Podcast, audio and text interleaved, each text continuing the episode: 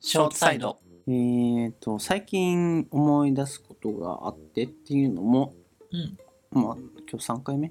ちゃ多いけどコロ ナ、まあ最、近まあそれだけ影響が大きかったっていうところなんですけど、えー帰省してなくてこの2年2年近くぐらい、あ、そう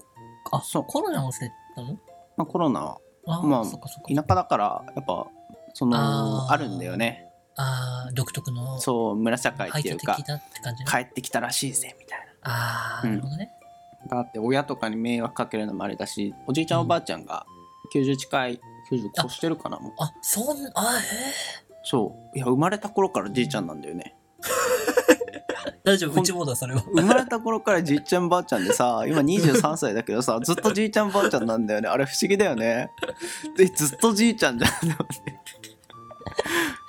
て まあそうそうあそんな感じあるからちょっとねもし移したらっていうのもあるから帰ってなかったんですけど、偉い。うん、まあ注射もこの間あのネタにしなかったんだけど2回う目ん。打ってきて、えーもう立ってるから、まあ、抗体っていうか、まあ、一応その処置は施しましたよっ最て低いう限ののとぜセーフティーラインも確保してね。あとコロナも感染者数 感染者数が少なくなってるから、えー感謝しましょそろそろさすがにもうそろそろ帰っても何も言われないかなと思って帰う。ろうかなってね久しぶりにさすが多いよな帰っていいかなっていうことで、今年の年末ぐらいには帰ろうかなと思ってるんですけど、えーちょうどその話さっきしようと思ってたんだよ。本当にまあそれで、えーまあ、家実家に帰るわけですけどやっぱ23歳ぐらいになると子供っていうよりは親の視点になるっていうか、まあなんかそのうもうちね結婚して子供わ産かんるよで、ね、親の苦労はね。そうやっぱ感じるようになってきてふとその自分の子供幼少期を振り返った時に一番思い出すのが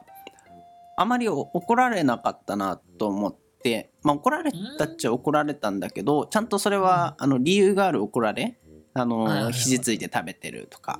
あのあーまあ、そういう結構マナー系厳しったねまあ本当に悪いことした時に怒られてたなと思うんだけどうん逆にあの子供の時に料理することがあったんですよね僕あの母親が料理してたからそれ手伝って野菜切るとああー、おか手伝いか。そうまあなんかそれが多分下手くそだったと思うんだよね昔子供だから さ切り方とかもさきゅうり輪切りにするところをなんか あーいちょう切りにしてみたいなのとかも多分あったと思う しあのお昼の時に俺が勝手に、勝手にっていうかその冷蔵庫にある食材使って料理しようみたいな時にも、あのね作って切って、そしたら生ゴミとかが出るわけだけど、うんえーまあ、それはそのままにしてっていうか、まあ、うん適当にその三角コーナーに捨ててとかそれ作った後は、うん えーお皿に分けてフライパンとかそのままみたいな 今思えばちょっと俺がやられた時はちゃんと片付けてよとかって言いたくなるシーンだと思うのようんただその時振り返った時にねあれあの時一回も怒られなかったなとかって思って、でむしろ、ゆうくんすごいねだったかもね。そうそうそうそう本当そっち側だったのよ、うんだからなんかそれを何きっかけっていうかそれがあったから料理ずっとまた作ろうかなっていうのになったしそのうん変な萎縮がなかったっていうかさあそれって簡単なようで結構難しいかなってすごい思うんだよねー絶対僕できないわ。ね言っちゃうと思うの俺言っちゃうもし子供ができたとしてちゃんと作った後は片付けるみたいなだってそういう育て方されてる配信でもできないわけだし、僕そういう育て方されてないから余計にできない。ねやっぱ親の背中見て育つっていうかこれがあったからさ俺もだから子供生まれた時はあうん親もあの時怒んなかったからうん俺も怒らずに子供の好奇心を育ててあげようみたいな育んであげようみたいなのになるかもしれないよねって思って、やっ間ぱ違い愛情っていうかさその無償の愛っていうかない。うん。あのねあの DV とかされしちゃう人は子供の時に愛情がなかったからそれを元にみたいな話あるけど